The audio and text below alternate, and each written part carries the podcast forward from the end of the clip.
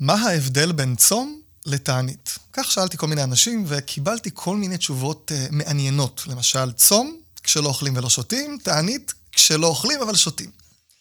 צום, הכוונה כשהמטרה היא לרזות, דיאטה, אבל תענית היא אי אכילה שקשורה לכפרה. תשובות מעניינות. אבל התשובה פשוטה הרבה יותר, צום היא מילה מלשון המקרא, ואילו תענית מילה מלשון חכמים, מלשון חז"ל. זה, זה, זה בסך הכל ההבדל. שאלתי גם אנשים מה ההבדל בין עץ לאילן, וגם פה קיבלתי תשובות מעניינות. עץ קטן יותר מאילן.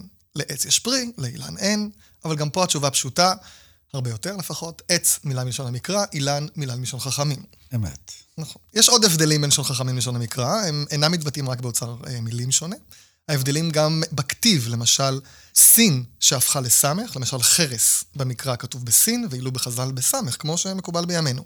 יש גם הבדל, אה, הבדלים בהגיית המילים, כגון התערערות היצורים, האותיות הגרוניות. כבר בלשון חז"ל, זה לא משהו חדש לנו, שהיו שלא הגו עין וחטא. ויש עוד שינויים שרובנו מכירים, בעיקר מההגדה של פסח, אוכלין, מסובין, יושבין, כן, במקום אוכלים, מסובים ויושבים, שינוי של מ' סופית שהפכה לנ' סופית. בלשון חז"ל גם נעלמו כל מיני צורות מיוחדות, הצורות המיוחדות לנקבה רבות, כן, צנע, בונה, כן, בונה, בונה, בונה הבנות. בלשון חז"ל, יש את זה בלשון המקרא, אבל בלשון חז"ל נעלם לחלוטין, או כמעט לחלוטין. יש גם שינויים בבניינים, שינויים בתחביר ועוד, על כל המאפיינים האלו ועוד של לשון חכמים, בדגש על ההבדל בין לשון, ההבדלים בין לשון המקרא ללשון חכמים, בפרק הזה עם הפרופו, הפרופסור שמעון שרביט. מה שלומך? טוב, תודה. מעולה. אתם על כוללו שם מבית מטח, מתחילים.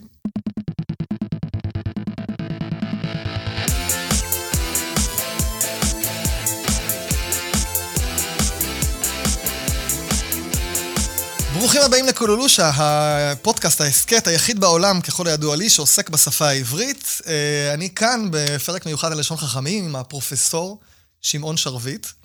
אני אציג אותך. יש פה הצגה מאוד ארוכה, אז אני אנסה... הצגה? הצגה, אני אנסה לתמצת אותה. אתה בלשן וחוקר של לשון חכמים, פרופסור אמריטוס במחלקה ללשון העברית באוניברסיטת בר אילן, היית גם ראש המחלקה שם, וגם ניהלת את היחידה להבעה העברית והאולפן לעולים באוניברסיטה. והיית בין מקימי התוכנית ללימודי עריכה לשונית גם בבר אילן, והיית ראש החוג ללשון העברית במכללת בית ברל, והיית מרצה אורח באוניברסיטת תל אביב, ובאוניברסיטת ברנדס, ליד בוסטון, והיום אתה רקטור במכללה האקדמית אשקלון, וגם חבר האקדמיה ללשון העברית. העברית, ולא ממש קשור לעולם הלשון, אבל היית חבר בהנהלה הציבורית של הספרייה הלאומית בירושלים, וחבר הדירקטוריון הספרייה הלאומית. אני חוזר לעולם הלשון.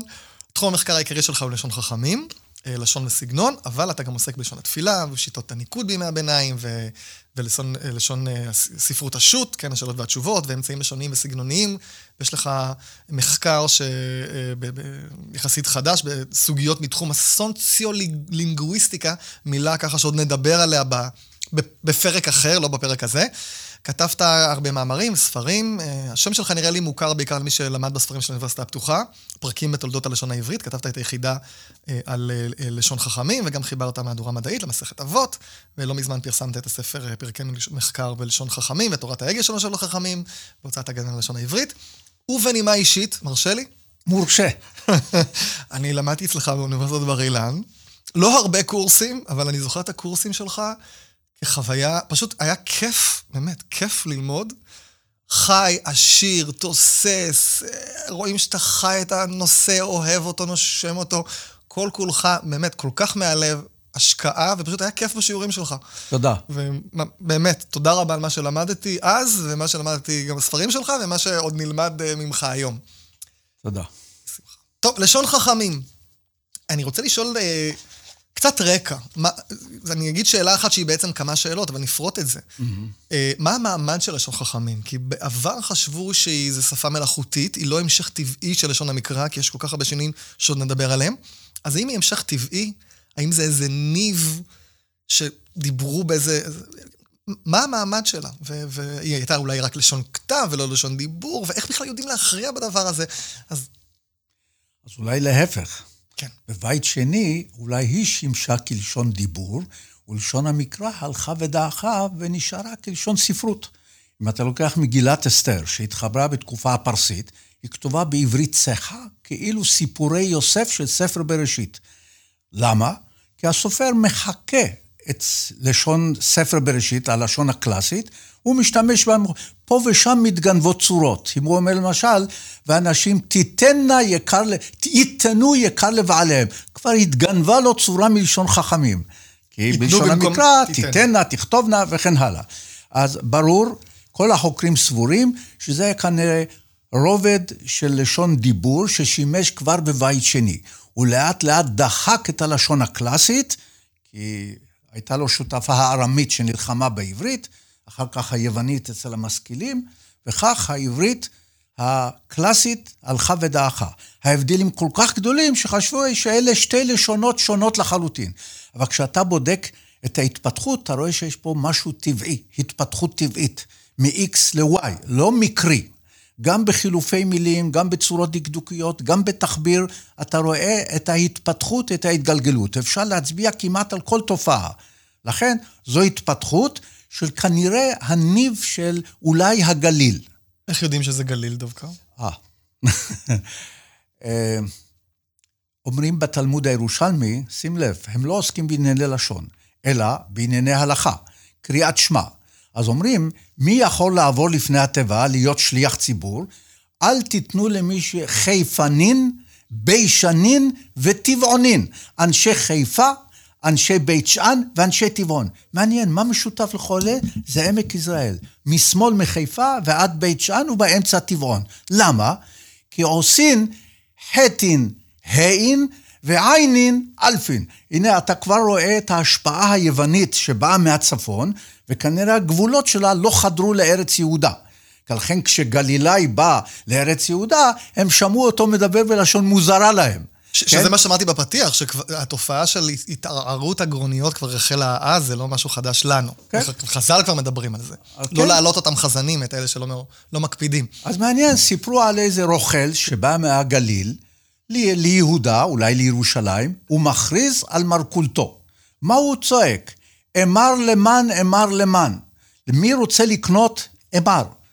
האנשים יצאו, השקיפו לרחוב וראו מה הוא מוכר האדם הזה? האמר הזה אצלם יכול להישמע אולי במקום חמור, כי הוא מחליף א' וח', אולי במקום חמר יין הוא מחליף א' בח', ח' וח', ואולי כבשה עם מר בארמית. מה הוא מוכר שם? אז זה מראה על המתח שנוצר בין לשון הגליל לבין לשון יהודה. התערערות הגרוניות החלה בגליל, מפני שהיוונית, כידוע, אין בה עיצורים גרוניים. ומי שהושפע מלשונם, כמו יהודי אשכנז היום עם לשונות אירופה, לא עם הערבית, לא מגע עם הערבית, אין להם חטא ועין. וזה ברור, הם יחליפו זה בזה. כן, אז, אז הוכחת ש... הסברת לנו איך יודעים שזה יותר בצפון, אבל איך באמת יודעים שזה לא לשון מלאכותית, אלא לשון דיבור, כי יש פערים כל כך גדולים, כן. שכמו שאמרת, יש כאן אמרו, לא, זה לשון מלאכותית, לא באמת דיברו אותה. מה ההוכחות שזה... אז החוקרים אחדים, סגל, בן חיים, קוצ'ר המנוח, הראו שזה לא אפשרי. כי כמו שרמזתי קודם, רואים התפתחות טבעית מצורה לצורה, וזה לא מקרה, ערב רב, התחלפה מילה ב-X וצורה ב-Y, אלא יש סדר ויש התפתחות. ונוכל בהמשך להצביע על כמה... מעולה. אה, אבל רגע, קצת לטווח של שנים, מה הטווח של שנים מדברים לשון חכמים? מה, מהי לשון חכמים? כן. איזה תקופה מדברים? נגיד, הגבול האחרון הוא 200 לספירה. מה זה 200 לספירה? עריכת המשנה על ידי רבי יהודה הנשיא. זה כנראה... חתימת המשנה. חתימת המשנה. העברית פסקה משימושה בדיבור. שהשתלטה הארמית, ואצל המשכילים גם היוונית. ואת זה רואים אחר כך. התלמודים, שני הבחלים. התלמודים, מדרשי האגדה וכן הלאה. מאיפה זה מתחיל? עכשיו, איפה זה מתחיל? כאן קשה להצביע. אמרתי, בית שני יכול להיות מהתקופה הפרסית ואילך. אבל אין לנו תיעוד ממש משם, אין לנו. יש לנו צורות בעזרא ודניאל, ואמרתי באסתר, שהתגנבו להם צורות מלשון חכמים. זאת אומרת, כמו שאומרים, הניצנים נראו בארץ. כבר רואים ניצנים ראשונים של לשון חכמים, שהייתה לשון דיבור, התגנבה בכתיבה. זה ידוע, לכל אדם כותב, אה, מתגנבות צורות שהוא לא, לא הייתה לו שליטה עליהן. שים לב, למשל, אומרים, זגג מה עושה הזגג? משתמש באיזה חומר? זכוכית. מעניין, היה צריך להגיד זכך, כן? אבל בלשון חכמים, הכף והגימל, בנסיבות מסוימות, מתחלפות. יש אפילו זכוכית, שכוכית, גם שם אתה יכול לראות את שני הכתיבים. רבותיי, הטקסט איננו יציג כמו לשון התנ"ך, שיש עליו מסורה ויש עליו דיני קריאת התורה ומחייב דיוק וכן הלאה. הטקסט בלשון חיים הוא עממי, אנשים העתיקו לעצמם חלקי משנה, סידור תפילה או דברים אחרים. ולכן הכתיבים... כלומר, לא אה, הקפידו על כל אות אה, בדיוק לבדוק עשרים פעמים שכתבו את זה נכון. נכון. ואין, ולכן יש טעויות באמת. ואין תקשורת, אז יכול להיות שיש דיאלקטים אפילו בין כפר לכפר, אפשר להשתמש בצורות אחרות. תראה, אתה אומר למשל, להפקיע את השערים. להפקיע? יש הבקיע שער בכדורגל, ויש הבקיע שערים, זה בעצם אותו פועל. הפקיע, הבקיע. על יד הקוף, מבחינה פונטית, זה לא המקום כן. להסביר. אבו מאף. וגם כן? הקודם זה הגיקח, האותיות האלה שמתחלפות. אז יש שם הידמות וכולי וכולי. אה, אתה יכול לראות למשל צורות כמו גלעין וגרעין, למד ורש, שוב, משפחות של הגאים, שהם מאותה משפחה, אבל מתחלפים ביניהם. אנחנו יודעים שהיפנים למשל הוגים אה, את הלמד כרש, ועוד דברים אחרים, זאת אומרת... אגב, חילופים כאלה יש גם בלשון, בתנ"ך יש. דאואל, רעואל, כלומר, אה, ויקראו לפניו אברך, ובאלף, שזה בעצם אברך בה', צורת ציווי. זאת אומרת, החילופים האלה גם כבר במקרא קיימים. זה נכון, זה נכון, אבל המקרא כבר קיבל את זה ייצוב של הטקסט. הטקסט יוצב מפני שהוא הפך להיות איש, אה, דבר שקשור להלכה. ובהלכה צריך לדייק. ומי שקורא בתורה, אם הוא טועה, מתקנים אותו. ויש רק נוסח אחד של ספרי תורה אצל תימנים, מרוקאים, עיראקים, פולנים, כולם. הוא יוצב בימי הביניים. זה לא היה מלכתחילה ככה, היו הרבה שינויים. אתה לוקח מגילות קומראן ואתה רואה את השינויים. קח ספר ישעיהו ותראה את השינויים. אבל, אז בתנ"ך יש התייצבות. נשארו צורות חריגות, צורות ארכאיות מצד שני, אחד, צורות פיוטיות בשירה מצד שני, וצורות פרוזאיות. אפשר לראות את זה בכל מיני דורות. אני אתן לך עוד דוגמה בולטת. במילים יווניות, התברר שההגייה העברית לא מתאימה את עצמה לו. למשל, אומרים סטדיו, סטדיו, סטדיון. סטה, בעברית לא מתקבל, זה דבק יצורים סמך וט' בלי תנועה ביניהם. עכשיו, מה העברית יצרה? שוונה בראש מילה. סטה, אבל במילים יווניות תוסיפו פשוט א' קלה, איסטדיון, אספורט. אה, אתה יודע, זה יכול לקרות גם במילים עבריות, ואתה יכול לראות את זה למשל... גודל ואגודל, נכון? ב- ב- כן, אפילו כשאין צליל כזה, שטרות והשטרות, כזיב ואכזיב וכן הלאה. כלומר, הוסיפו א' להקל על ההגייה. א', שנקרא א' קלה, כי היא לא מהשורש ולא מהמבנה, כדי להקל על ההגייה. אז עד היום אתה יכול לראות את זה. הוא מתעטף באיצטלה שלה. סטלה ביוונית הפך לאיצטלה, איסטלה.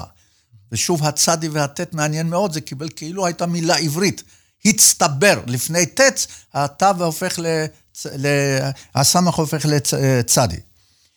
אז זה דוגמה אחת. עכשיו בוא תראה שהמעבר בלשון מקרא ללשון חכמים הוא שיטתי, הוא לא מקרי. לכן לא יכול להיות זה לשון מלאכותית. כן. למשל, המקור המוחלט נעלם לחלוטין. רגע, מה זה מקור מוחלט, נגיד, נסביר. כן. ידוע תדע, כתוב תכתוב, נזכור נזכרתי. תמיד בתנ"ך יש שתי צורות כפולות, אחת בצורה של מקור שאין לה נטייה. כמו שמור המק... וזכור, שזה צורה, שזו הצורה, זה לא... אין, אי אפשר להטות את שמור וזכור. אז בלשון חכמים אין צורות כאלה לחלוטין. Mm-hmm. הלאה. בשוכבך ובקומך, בלשון חכמים אין צורות כאלה. בשעה שאתה שוכב, בשעה, הנה השתמשו במילה בשעה, כשאתה שוכב, כשאתה אה, עומד. שים לב למקור מעניין מאוד, ותראה שוב. בלשון המקרא, לשמור, אשמור תשמור, לשמור. אשכב תשכב, לשכב. זאת אומרת, אבל זו צורה חריגה. כשהיום מישהו אומר לרכב על האופניים, אומר לא, לרכוב, כי במקרה יש צורה כזאת בתנ"ך. אבל בלשון חכמים לא. אתן תיתן בלשון חכמים זה ליתן, אתה עתיד ליתן דין וחשבון. בלשון המקרא, לתת. אגב, הילדים אומרים לתנת, כי הם לוקחים את הנון של כן. הנתן, אתן וכן הלאה. זה כמו להישב בסוכה ו... או, אשב תשב, לא לשבת בסוכה, להישב בסוכה. וללך, ו... זאת אומרת, זה צורות שבאמת הן מאוד חז"ליות, הן לא בשימוש כמעט... אה, והצורה השימושית היום זה לומר. אומר תאמר, לא מר, לא לאמור. אבא אבן מדבר. היה מדבר בלשון מליצית, הוא אומר לאמור, לאמור, הוא רוצה לאמור, אני אומר, הוא רוצה לומר. אומר תאמר, לומר. זאת אומרת, יש פה אנלוגיה. רגע, אני רוצה רק לחדד את האנלוגיה. זאת אומרת, בעצם חז"ל לקחו את דרך העתיד. כלומר, אם אני אומר ישב, אז אני אומר יה... אה, לשב, ולא לשבת. אם אני אומר אנלוגיה ילך, אז ל- לצורות ללך. העתיד. בדיוק. אנלוגיה. כן, היקש לצורות העתיד. דוגמה מההגדה של פסח מעניינת, שהספרדים והתימנים שימרו אותה, בני יהדות אשכנז לא, כי הם תיקנו על דרך המקרא, ושאינו יודע, לשאל, אשאל תשאל לשאל, כך מנוקד כן, בהגדות של בהגדה הספרדים. של הרמב"ם גם כן יש את זה. של הספרדים. לא אצל יהדות אשכנז, כי הם פעלו לפי המקרא. אז לשאל, כי זה הוא ישאל. אשאל תשאל, לשאל, אנלוגיה. כי- כי הכל אה. הכל. הוא, זה כל כך. פשוט, כל הבלגן הזה עם אפעול ואפעל, אז עושה סדר. אז עכשיו אתה מבין, זו התפתחות טבעית. אם אנלוגיה פועלת, היא פועלת בלשון חיה. לא בלשון אה, מלאכותית, שאדם. ש- תולש מילים או דולה מילים ממקום אחד, מעביר אותם באופן מלאכותי. לא, זה שיטתי. בוא תראה למשל דוגמאות נוספות. וכי עלת על דעתך, וכי עלתה על דעתך, עלת. עלת, אנחנו יודעים, כמו בערבית, היא בנת, היא הבנת, בנת, כך מסתיימת הצורה. בלשון, בלשון המקרא יש שרידים ארכאיים, ועשת את התבואה לשלוש השנים, ועשת במקום עשתה. זה שריד ארכאי. בלשון חכמים, שוב אנלוגיה, החזירה את הצורות האלה, וכך הם מה, משתמשים איך אתה. מסביר למה, מה- מה האנלוגיה פה? למה אומרים עשת? כי מה? ולא עשתה? מה הסיבה שבלשון חכמים אומרים עשת? כי מה? כי מה? טוב, זה... זה צריך לקחת את ל"י עם עין ו' אה, זה מסובך. בסדר, אז לא לשיחה ניכנס שלנו. לזה. בסדר. עכשיו שים לב, בבניין, בשורשים של עין ו' ועין עין בתנ"ך, יש בניין מיוחד, קוראים לו בניין או תת בניין. פולל, התפולל.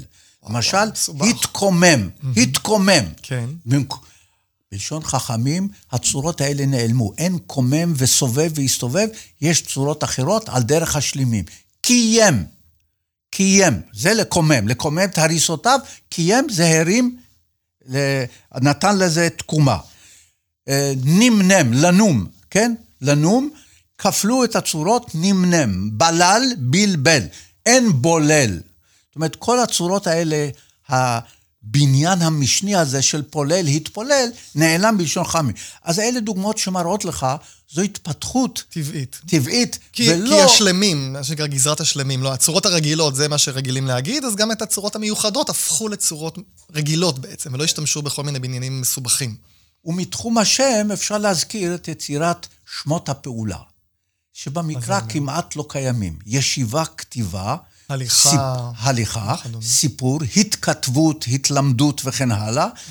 זאת אומרת, לכל בניין, בניין הקל לבניין הכבד, יש צורה מיוחדת של ING, reading, writing. אז בעברית, כתיבה, הליכה, שיחה, אכילה וכן הלאה, התלבשות, התלבטות וכולי.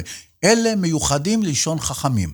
אה, מפני שלא... איך אמרו את זה בלשון המקרא? אה, אז אמרו למשל, אתה יכול לקחת דוגמה, בשוכבך, קריאת שמע, בשוכבך ובקומך, אתה יכול להגיד בשעה שאתה יושב, או בשבתך ובקומך, קימה ושיבה, ובקימתך. אה, החליפ, החליפו את הצורות האלה. רגע, אתה- אז מה זה מוכיח? בסדר, אז החליפו. למה זה מעיד על התפתחות טבעית? לא, מפני שאילו היית מוצא תערובת, צורות מקראיות עם צורות חדשות, אומר, אז הסופר החליף, הדובר, הסופר, לא הדובר, מי שכתב החליף. כשאתה מוצא שמערכת הומרה במערכת אחרת, זה כבר לא מקרי, זה שיטתי, וזו לשון חיה, התפתחות חיה בשפה. היא במרוצת הזמן או מדיאלקט לדיאלקט. אה, ציינו קודם את התפעלנה שנעלמה, ייתנו, שיש לה אה, ניצן אחד במגילת אסתר, אבל בלשון חכמים לעולם, וחבל שהעברית החדשה, לא כולם מאמצים. בנות, שבו, לא שבנה. אבל למה זה טוב שיש בידול, לא? למה אתה מברך על השינוי הזה? או בעצם נשאל ככה, למה לשון חכמים העלימה את הצורה המיוחדת לנקבה? כן, צורות ארוכות, וכנראה, תמיד השיקול הוא, לא באופן מלאכותי מישהו ישב ועשה את זה, הדוברים, הדוברים. הלו תשמע, בנסתרים, יש גם נסתרות, הם כתבו והן כתבו, אין כבר הבדל. בערבית יש, בעברית אין כבר הבדל. אה, אנחנו כותבים אה, לא, ב, לא בבינוני, כי זה לא ממש פועל. אין, אין צורות מובחנות. אתה תכתוב והיא תכתוב. אין, בערבית יש. תכתובי, היא, ולעומת התכתובינה נוכחת. אין הבדל. אז בלשון חכמים, הדיבור מפשט צורות. מפשט ויוצר מערכות. פחות חריג. לפשט את המערכת, פחות לסבך את החיים. כך מלשון הדיבור. טוב, אתה קורא לזה ככה. אה, ניקח מערכ... קצת מערכת הזמנים, שזה בין צורות לבין תחביר. עכשיו, בלשון המקרא יש שני, שני זמנים בלבד. זה נושא מורכב, מערכת הזמנים במקרא, נפשט אותו. נפשט אותו. הכי פשוט בעולם נעשה אותו. פעל, יפעל. פרפקט אימפרפקט. זה מה שיש. נדגים מיד כדי שיהיה ברור. מה, כן. זה, מה זה פעל נפעל? כתב, כתבתי, כתבת עם סופיות, הפעולה הושלמה. כמו היום. כמו היום. אכתוב, תכתוב, יכתוב, הפעולה לא הושלמה. אני לא אומר עתיד, כי זה הווה עתיד. מה שלא עבר הוא הווה עתיד. אגב, גם בערבית הקלאסית יש שני זמנים בלבד. שוב הזמנים? עבר. עבר ולא עבר. ועוד לא, ועוד לא קרה. ולא עבר. שזה יכול להיות עכשיו וזה יכול להיות מחר. דיכוטומי, זמנים דיכוטומיים. היום בעברית החדשה, כנראה בהשפעת השפות האירופאיות, יש שלושה זמנים, עבר, הווה, עתיד. אז אה, אין בתנ"ך הווה, יש בינוני, שזו לא צורה פועלית, יש כותב שומר. עובדה אומרים, השומר ישמור על הפרדס. מה זה השומר? זה שם עצם. אבל בעברית החדשה, בהשפעת הלעז, שיש שלושה זמנים, אנחנו משתמשים כאילו גם בעברית יש לנו שלושה זמנים בצורת הווה, כאילו שזה היה הזמן. רגע, אז בלשון חכמים, מה, מה קורה בלשון חכמים? מה השינוי מלשון המקרא? בלשון חכמים יש, תשים לב, מעניין, לוקחים דווקא במסכת אבות, מאמר אחד, שיש בו הדגמה של שלושת הזמנים, אבל שלושת הזמנים שונים ממה שאנחנו דיברנו. דע מאין באת. עבר לכאורה. נולדת, עברת, עבר. ולאן אתה הולך. שזה כאילו עכשיו, אבל זה בעצם... זה הווה עתיד. זה הווה מתמשך כזה. כן. הווה עתיד. הווה, מה שלא עבר זה הווה נכון. עתיד. ולפני מי אתה עתיד ליתן דין חון. אם אתה משתמש בעתיד ל, זה עתיד רחוק. זה צורה שאתה רוצה להדמיר. זה באחרית הימים, זה בבוא הזמן, זה בעוד שנה, בעוד שנתיים. לא מחר, מחרתיים, לא בעוד כמה דקות. אז יש סופו ליתן את הדין, או עתיד ליתן. זה זמן מורכב, הוסיפו לו את התחילית הזאת, או עתיד ל, או סופו ל, כדי לציין זמן רחוק יותר. Mm-hmm. והמשפט הזה של פרקי אבות מדגים את שלושם באותו משפט. רגע, אבל כל, בעצם יש גם כל הדבר הזה שוו ההיפוך נעלמה. או. כלומר, ויאמר, וילך, הצורות מלשון המקרא, נעלמו לחלוטין, נכון? אין, אין לזה זכר לדעתי. אין זכר. בכלל. במקרא מערכת הזמנים היא כפולה. יש כתבתי, כתבת, אכתוב, תכתוב, ויש צורות מהופכות. ואכתוב, שפירושו כתבתי, וכתבת על הלוחות, פירושו ותכתוב. זה מעניין, זה מורכב, כנראה, ולכן החוקרים משערים שהעברית היא כנראה צירוף של שני, שתי לשונות כנעניות, שהיו בהם כמו אני ואנוכי, ענקו ואנה, שתי שפות, בערבית יש רק אנא, בעברית יש אני ואנוכי, זו הרכבה שכנראה שתי לשונות קדומות מהכנענית ומשפות אחרות, שמיות, הגיעו לשפה אחת מקראית. וזה מה, מה שקרה פה. עכשיו, בלשון חכמים, אין צורות מהופכות לחלוטין. אין. יש רק צורות רגילות, כמו שאמרתי, כתבתי, כתבת, כי מה, כי זה יותר נוח לדבר ככה? אה, שוב. שההיפוך הזה מבלבל? אבל זה ברור, זה ברור לך. אתה לומד שאכתוב זה לעתיד או הווה עתיד, ופתאום אתה אומר, ואכתוב? לא, לא. זה בעבר. זאת אומרת, זה עוד הוכחה לזה שזו התפתחות טבעית, של, של פישוט מערכת. ברור. אם תוכנית, המערכת שלמה יוצאת מהשימוש, זה אומר לך שזה לא מקרי. כי מי שמלקט וכותב סיפור יכול לקחת מאיוב צורה, ומבראשית צורה, ומגילת אסתר צורה. כאן זה לא כך, יש איזו שיטתיות. אמנם מוגבלת במידה מסוימת, כי העברית כבר לא הייתה בעוצמת חיותה, והיא נפסקה כבר, ב, כמו שאמרנו 200, היא לא הייתה ממשיכה להתפתח, יכול להיות שהייתה מסדירה את כל המערכות שיש בהן עוד שרידים כאלה ואחרים, בדיבור הייתה מכחידה אותן. אתה יודע, היידוע זו גם כן תופעה מעניינת. או, כן, רציתי לשאול אותך על היידוע. כן. כנסת הגדולה, המלך המשפט, כל מיני צורות מוזרות כאלה, בואו בוא נדבר על זה קצת. כן. אז בתנ"ך, כללים ברורים, נגיד העברית החדשה, אימצה את הכללים של התנ"ך. ספר גדול, הספר הגדול. זאת אומרת, מיידעים. או שניהם לא מיודעים, או שניהם שם ותוארו. כן. ילד שם, גדול תואר. כן. עכשיו, פתאום אתה מוצא בלשון חכמים, כנסת הגדולה, לא הכנסת הגדולה, כן? עורך, יש לא, אדם, אה, אדם הראשון. אדם הראשון, במקום האדם הראשון. נכון, או אדם ראשון, אבל כן. יש, יש יידוע אחד בעצם, לא, לא, יידוע של, אחד. לא של השם והתואר. אבל מעניין, יש כבר גם דגם נוסף שבעברית החדשה אתה רואה אותו, היושב ראש. הכדורגלן. זאת אומרת, במקום כדור הרגל, אתה אומר הכדורגל. במקום יושב הראש, היושב אה, זה ראש. כמו המכונת כביסה. כי אתה לא? רואה את זה כיחידה אחת, כאילו בסוגריים שתי מילים, אבל הן ערך אחד, ואתה מוסיף יידוע רק בראשו. שוב, הדיבור, אילו זה לא הגיע עד הסוף, זה, נגיד שזה רק אולי 20-30 אחוזים מהמקרים, 70 אחוזים הם לא כאלה, הם כמו בתנ"ך. כי אמרתי, העברית נעצרה בשלב מסוים, לא המשיכה אבל אם זה היה להתפתח. מתפתח היום, זה היה תקין להגיד המכונת כביסה, ולא היינו צריכים כל פעם... אבל העורך דין כבר אומרים היום. וזה... כן, קדימה אומרת שבבינוני אפשר אה, גם וגם, אבל אה, בצורות בינוני כאלה, משהו, זה מה שאני זוכר. אה, אז בעצם המלך המשפט, מה, מה, מה אתה אומר על זה? לא, זו דוגמה בכלל חריגה. כן. והעירו מה שהעירו, גם אני כתבתי על זה הערה. במקום להגיד מלך המשפט, או משהו. כזה. ש- שזה. לא שם ותואר, נכון? פה זה סמיכות. סמיכות. מלך המשפט. עכשיו, כמו מלכי המשפט. אם אתה רואה מלך המשפט כיחידה אחת, הדובר חושב שהוא עוד לא ידע אותה, אז הוא מיידע את כל היחידה, המלך המשפט. אבל למה? שידע המלך משפט. אם זה מלך משפט, כן, אה, מלך המשפט? מלך זו המ- הסמיכות, ואז הוא מיידע אותה, אה, נכון, הבנתי. זה, לא, זה רואה- סמיכות, זה לא שם ותואר. נכון, נכון. אז הוא רואה את זה כיחידה אחת. נגיד, תאר לך שהיה נקלט עורך הדין, ואחר כך היו אומרים, העורך הדין שלי. כי הוא לא מרגיש שהוא כבר ידע למה, כי בראש המילה הראשונה אין לו ה' הידיעה. כן, זה נתפס כיחידה אחת. זה תהליך של התפתחות בשפה. יש גם אה, ריבוי כזה בתי כנסיות, בתי מדרשות, שזה ריבוי כפול, בית מדרש, אז בתי מדרש, ופתאום יש בתי מדרשות. זאת אומרת, מרבים גם את הבתי, כן. וגם את המדרש שנהיה מדרשות. אז מה...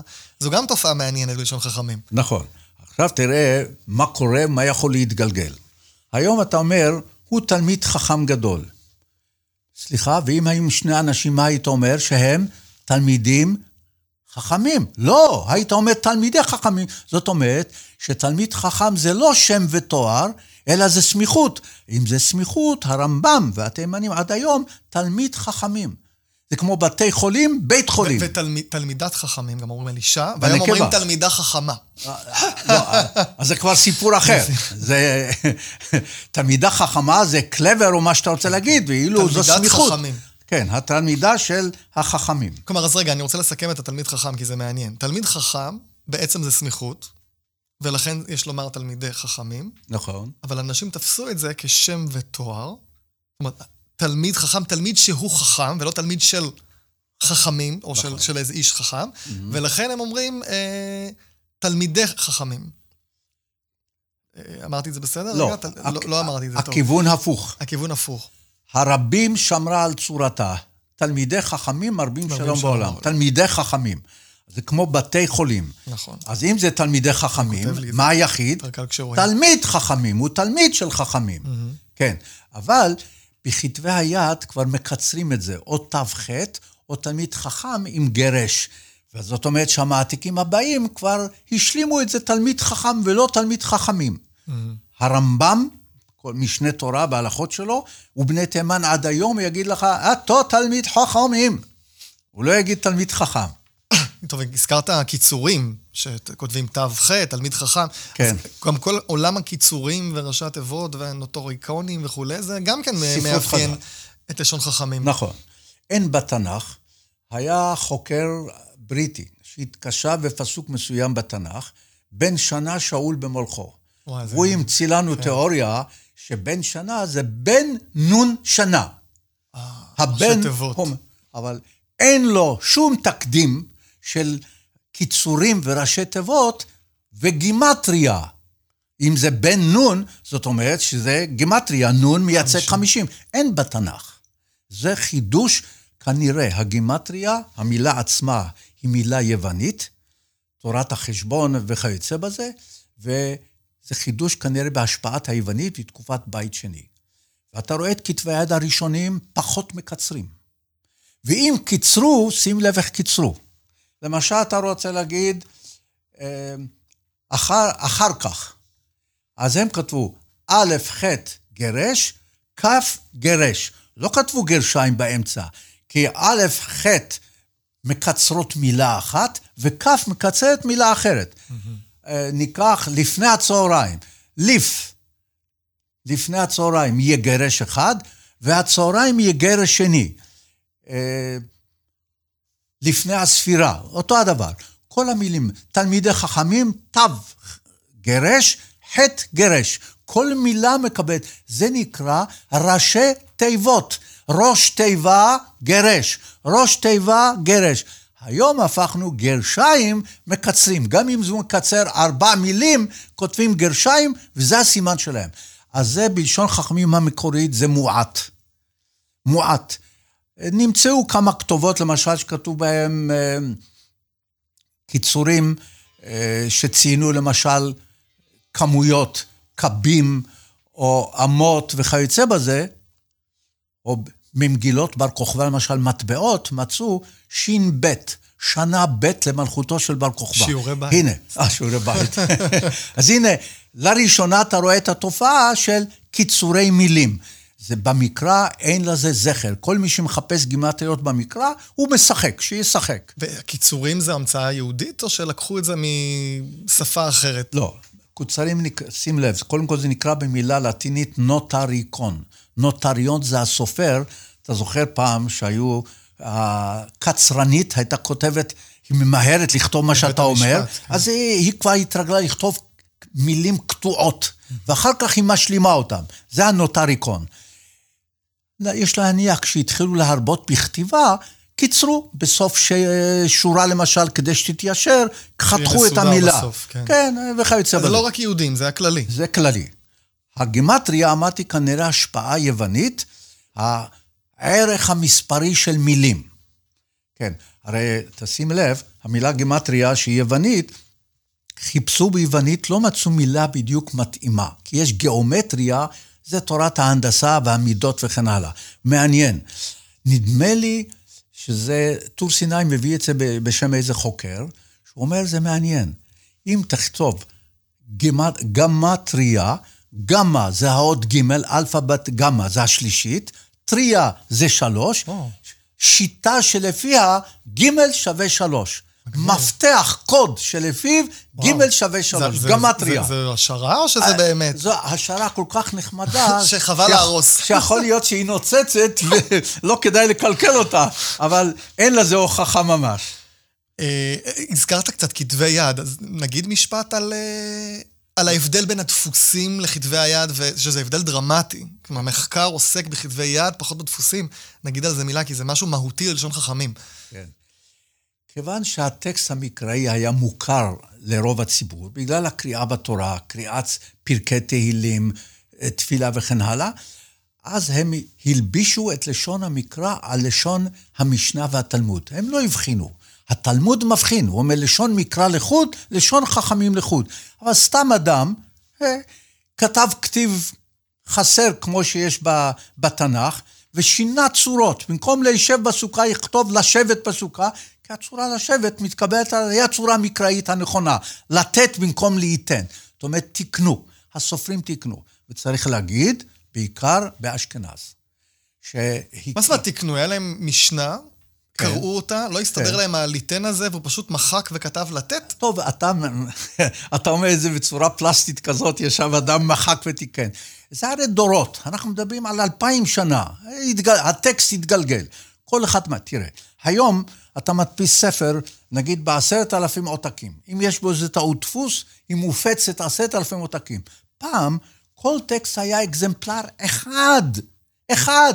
אני ישבתי והעתקתי. אתה יודע כמה, לא, כמה עולה היום להעתיק ספר תורה? זאת אומרת, חמישה חומשי תורה בלבד. זה טקסט מצומצם יחסית. גם שנים. אתה משלם 30-40 אלף דולר, גם החומר יקר, גם על הסופר שיושב כותב אקזמפלר אחד, הוא חייב לדייק ולדקדק. אז לא היו ספרים מודפסים, זה ברור, עד המאה ה-15 אין ספרים מודפסים, כל אדם הזמין ושילם טבין ותקילין כדי שיעתיקו לו עותק מסוים. אה, יש לנו עדויות שלא לכולם היו כל ספרי התלמוד למשל. יש חכם שאומר, סיימתי מסכת קידושים, ועכשיו אני מחליף אותו עם אה, מישהו שמתפלל איתי, שיש לו מסכת כתובות. אה, אין, ההוצאות גדולות מאוד, לא יכולים לשלם את זה. עכשיו, כתבי היד, גם שנשתמרו בספריות טובות ב- ב- באירופה, גם כתבי יד תימן, שהדפוסים לא הגיעו עליהם עד לפני מאה שנה, נשתמרו צורות עתיקות. וכשאתה משווה אותם, אין פלא. ההבדל עצום. כלומר, בין, בין הדפוס לכתב בין היד. בין הדפוס לכתבי היד, ההבדלים עצומים. וכמובן, כל מחקר היום שעוסק בלשון חכמים, רוצה לתת תמונה אמיתית, צריך ללכת לכתבי היד. ואין ברירה, כי הדפוסים משובשים בכל מיני צורות. ולא הזמן למנות את הדוגמאות, אמרתי, כתיב והגה וצורות ותחביר ואוצר מילים, הכל. אני יכול להגיד עוד דבר, הצנזורה הנוצרית. הצנזורה הנוצרית השחיתה את ספרי היהודים. בכל מקום שהיה להם חשש שאתה נוגע במשהו נגד, ה... כשאתה כותב גויים, גם הם גויים. אז לא, אם תכתוב עובדי כוכבי ומזלות, עקום. מזה נולד הביטוי, הוא לא היה במקור. במקור היה כתוב גויים או נוכרים.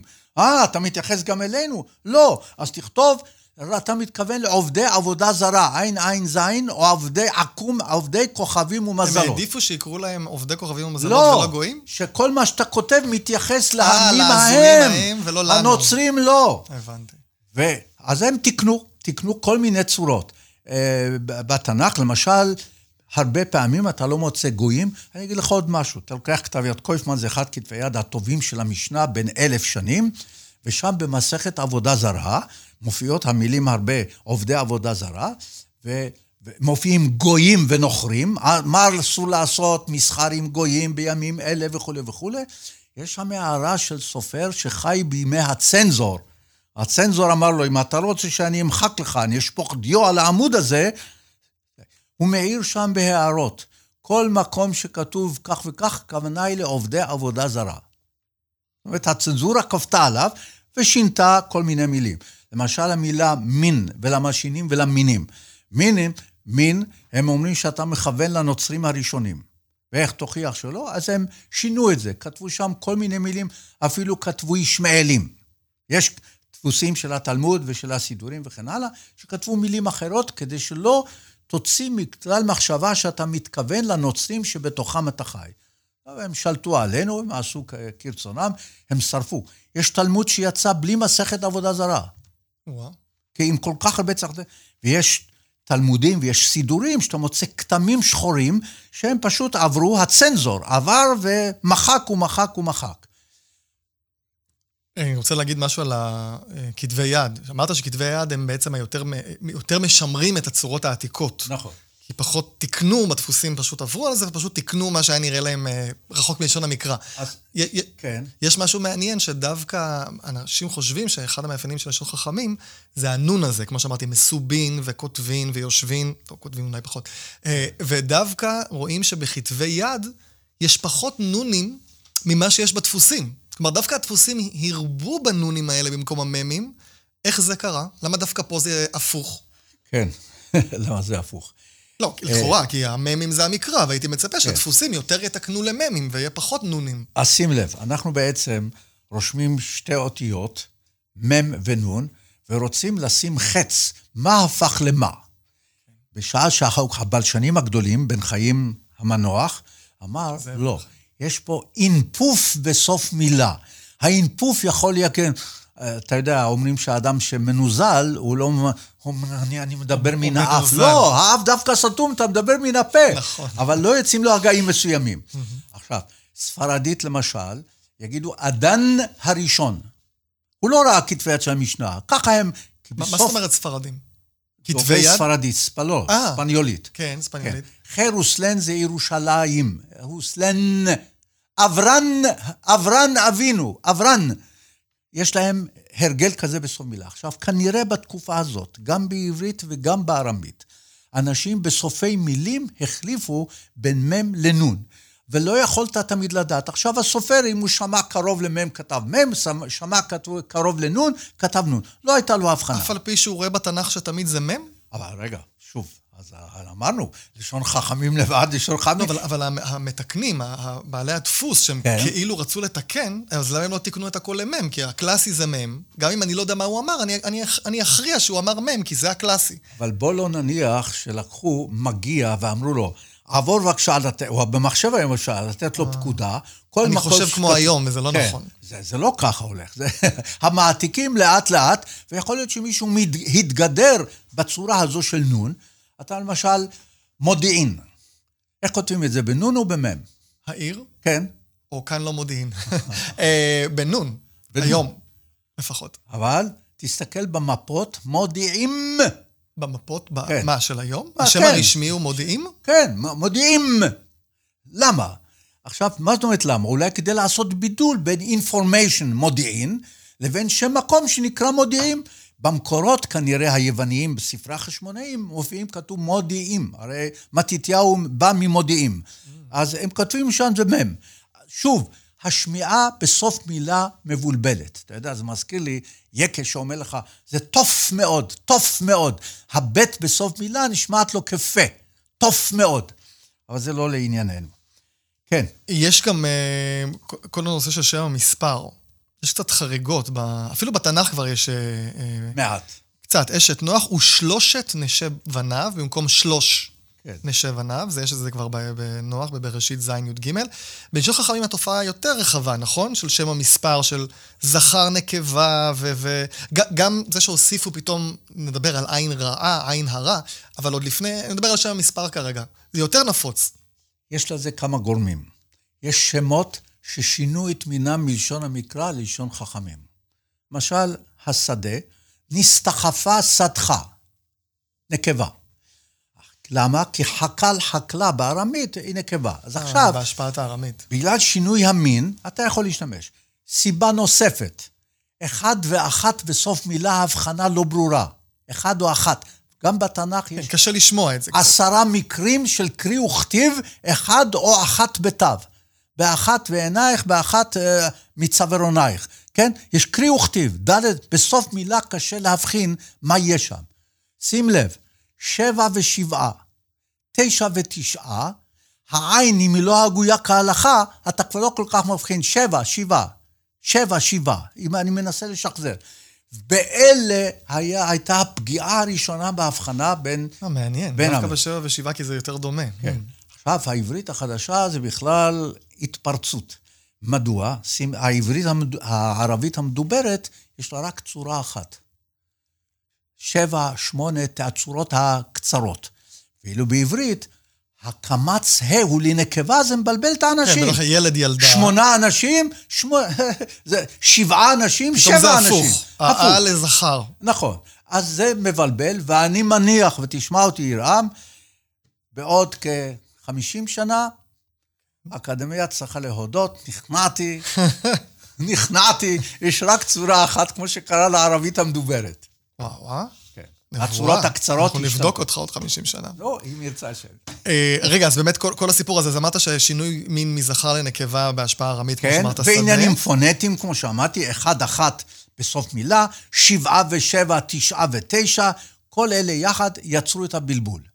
וכשאתה מדבר ארמית וכותב עברית, אז שוב, אתה פוגש שתי שפות פה, ולא תמיד זה זהה. אתה יודע, זה מזכיר לי, מישהו אומר לך, אני ראי, ביקרתי בבית כנסת הגדולה. אתה אומר, סליחה, בית כנסת הגדולה? כן, בערבית אומרים סאלה כבירה. אז הייתי באיזה בית כנסת בתוניס. חדש, והגבאי כן. כל הזמן אמר, בית הכנסת החדשה, בית הכנסת הנה, החדשה. הנה, הנה, כן. ואני אומר, מה למען הש... אני חשבתי שבגלל כנסת, כן. אז הוא מעין איזה גררה על כנסת, הוא אומר חדשה, עכשיו אתה בעצם אומר לי שמה שהיה לו בראש כנראה ערבית. בוודאי. וזה רק דוברי ערבית יעשו את השגיאה הזאת. הכנסת החדשה. אחת כמו הרב מוצפי או הרב עובדיה יוסף עשויים לעשות את זה, כי... ערבית. הערבית מדברת מגרונם. זאת אומרת, כל פעם שאני, אז כמעט תמיד, כשאני מוצא בחז"ל שינוי מזכר לנקבה או מנקבה לזכר, כנראה הארמית, צריך לבדוק מה קורה בארמית שם. נכון, בארמית, הוא בא פונטיקה, אמרתי לך, על יד מספרים מסוימים זה כן. תמיד פגע, פגע רע. ומה עם, הנה רע, רציתי לשאול אותך על עין הרע, עין רעה. הבאת לי להנחתה. מה, מה קרה שם? איך זה נהיה עין, עין הרע? יש אפילו אנשים שהיום אומרים עין רעה. והם לא אומרים עין הרע, כי עין נקבה לכאורה.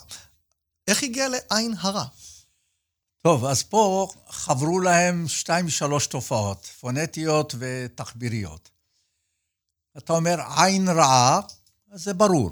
שם עצם פלוס לוואי, תואר, בנקבה, עין רעה. כמו עין גדולה, עין יפה. זו כנראה הצורה המקורית, עין רעה. שים לב, כשנוספה הקונוטציה של אמונה עממית, שיש איזה קרניים יוצאות מעינו של אדם ופוגעות בזולת. היזק ראייה כזה.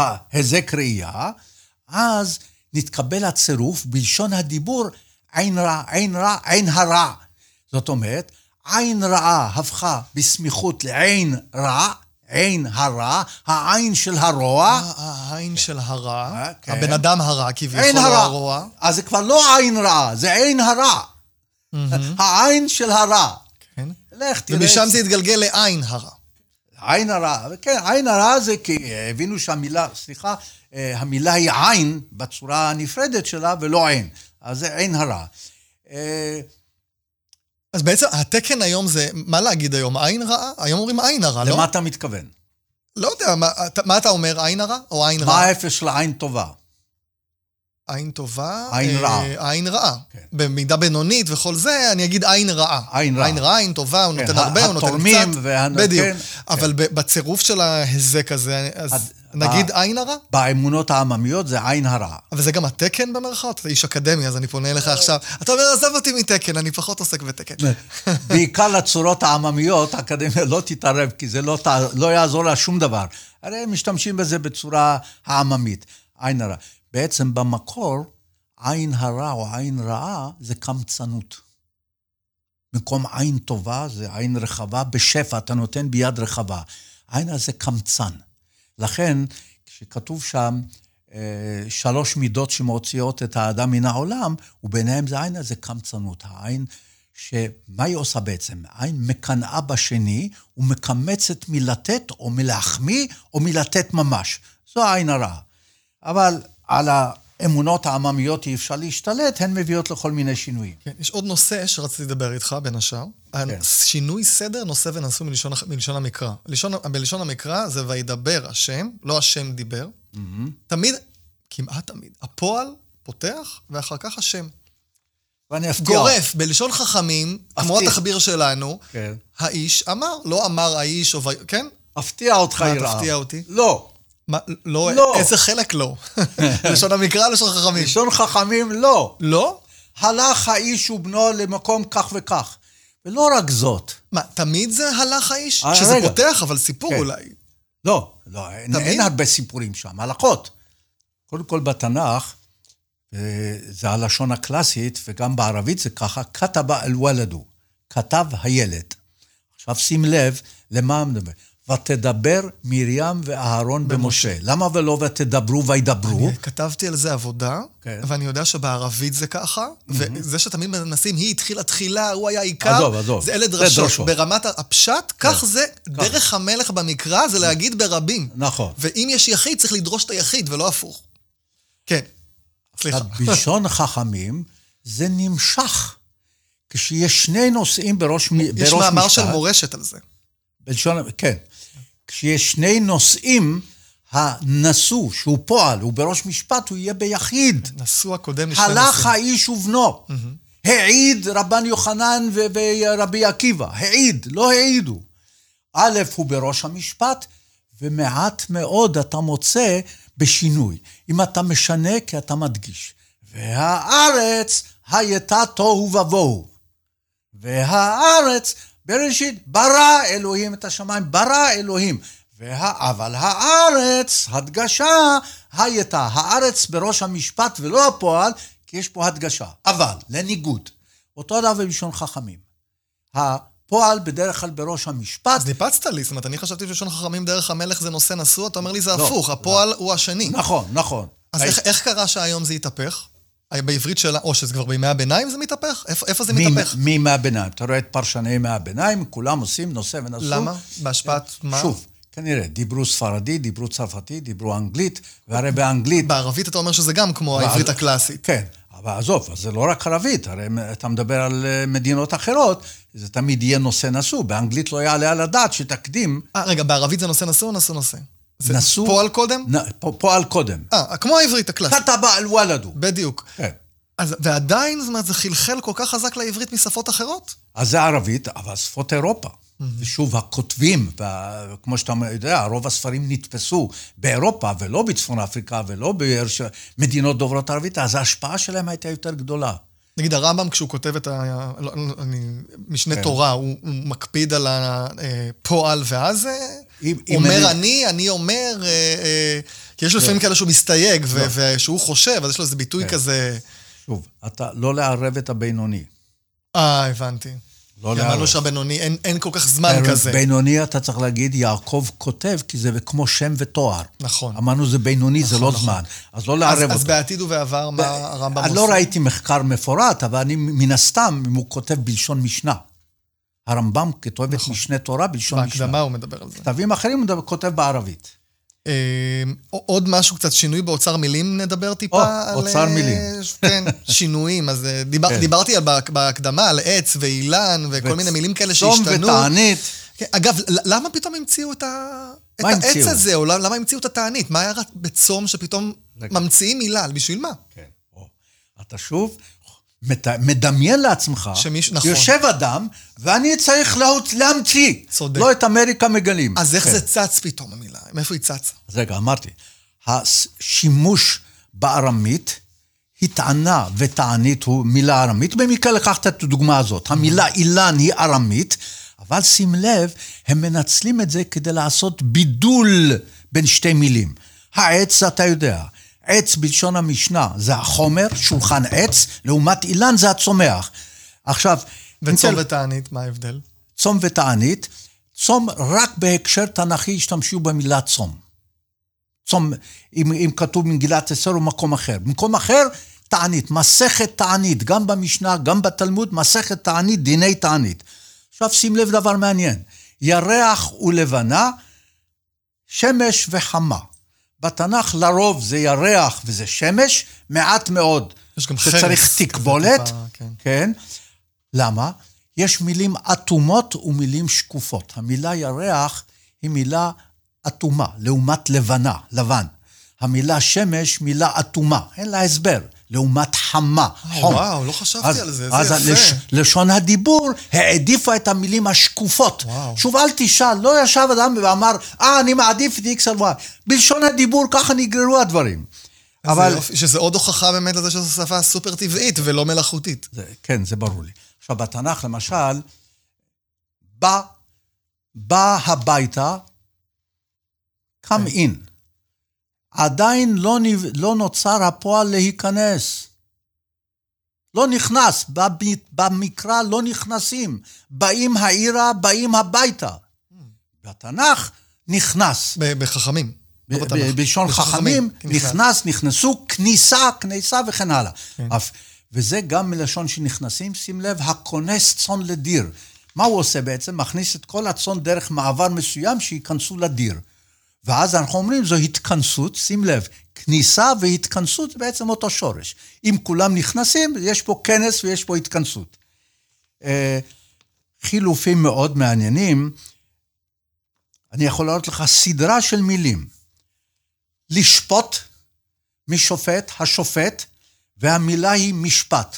בלשון חכמים, לדון, דיין, בית דין, לא בית משפט. ולמה, סדרה שלמה. ואיך זה צץ גם כן? שוב ארמית. גם ארמית? דיינין, לא שפות, בארמית. הארמית הזאת עשתה שמות לעברית, או השאירה אותה, תלוי איך מסתכלים על זה. כן. באופן טבעי, אם אתה מדבר בשפה אחרת, אז היא משפיעה עליך ואתה מוציא מתוכה. שזה מוביל אה, בכלל לשאלה מה אנחנו רוצים היום, מזה שמכניסים מילים אה, לועזיות וכולי, אבל זה דנתי בפרק עם דוקטור גבריאל בירנבאום, כן. אה, על אה, מהי עברית נכונה וכולי. אגב, גם יש דוגמה שאני מאוד מאוד אוהב, על, כתוב על מרדכי בסוף מגילת אסתר, ורצוי לרוב אחיו. חז"ל דורשים רוב אחד ולא ולא כולם, כולם. כי יש כאלה שלא אהבו את הדברים שהוא עשה וכולי, כשברובד הפשט רצוי לרוב אחד, הכוונה אחיו אחיו הרבים. הרבים. כמו שהמן מספר על רוב עושרו, זה לא רוב ולא הכל, אלא. עושרו הרב, כן. זה בעצם הפשט בלשון, חכם, בלשון המקרא. עכשיו השינויים כל כך גדולים, אתה קורא בתנ"ך אה, גוי גויים. גויים, אתה מבין שזה עמים. מה זה גוי? עושה אותך לגוי גדול, אומרים על אברהם כן, אבינו. עמים.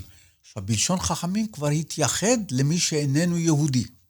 ואחר כך גם נוכרי, נו- גוי ונוכרי. עכשיו, המילה גר, ולגר הגר בתוככם, לא תונו את הגר. הגר זה לא אדם שהתייהד. בתנ"ך כולו אין אפילו פעם אחת שגר פירושו התגייר, אלא מי שגר בתוכך, מי שגר איתך, תושב קבע שהוא איננו אזרח, איננו ישראלי יהודי. גר. רק בלשון חכמים. הגר מתחיל לציין אדם ש... ושים לב, בארמית, במשפט הארמית יש גיור וגיורת. מעניין. לא אמרו גר וגרה, כי המילה גרה כאן מתקשר גם... המעלה גרה. מעלה גרה, אז אמרו גיורת, השתמשו בצורה הארמית, גיור וגיורת. אבל זו המרה ברורה, מי שהתייעד וכן הלאה. אה, אה, לא, יש לי שאלה, אם זה כן. בסדר. על... אה, שאל. בדיוק ראיתי השבוע מישהו שאל בפייסבוק, על הקטגור, שזו מילה חז"לית, כן. ולקטרג. כן. למה זה לא לקטגר, וזה נהיה לק... למה פתאום האותיות השתנו שם? מעניין שאתה עכשיו הדגמת את זה. התקשית להגות לגר. עכשיו, שתיהן מילים יווניות בכלל לא עבריות. נכון. אז אתה לא שואל על זה ועל זה. אם, אם דיברנו על מילים, לא, אבל זאת מילים, גם ביוונית זה הפוך. שתי מילים, שתי מילים. קטגור, כן. לא. הקטרג זה תוצרת עברית. עברית. כדי להפוך את זה לקטרג, אי אפשר היה קט... קשה פשוט להגיד את זה, זו הסיבה. הקושי הפונטי, ולכן סיכול אותיות. אבל דיברנו, אז לפחות צריך להגיד מילה אחת על ריבוי המילים השאולות מיוונית ולטינית. מנו וספרו. בין אלפיים לשלושת אלפים מילים יווניות ולטיניות נכנסו. מה, במשנה? במשנה ובתלמוד, בספרות חז"ל. אתה לא תאמין. אם נתחיל בזה, אם אתה מקנית מישהו, הקנדת אותו ביוונית. אם אתה מפייס אותו, פייסת אותו ביוונית. אני בכוונה עכשיו משתמש בזה. אם אתה רוצה לפרסם משהו, זה ביוונית.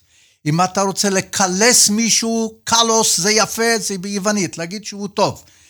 אם אתה רוצה לספוג סופגניה, ספונג'ה, כולן ממילה אחת, σπόγγος ביוונית, יוונית. הפנקס והקולמוס שאתה כותב בפנקס, יווניות. אתה רוצה לנשום אוויר, יפעם, תבקש רשות מהיוונית, כי אוויר, air, aeroplane, זה בעצם אותה מילה כשהאנגלית אה, משתמשת בה.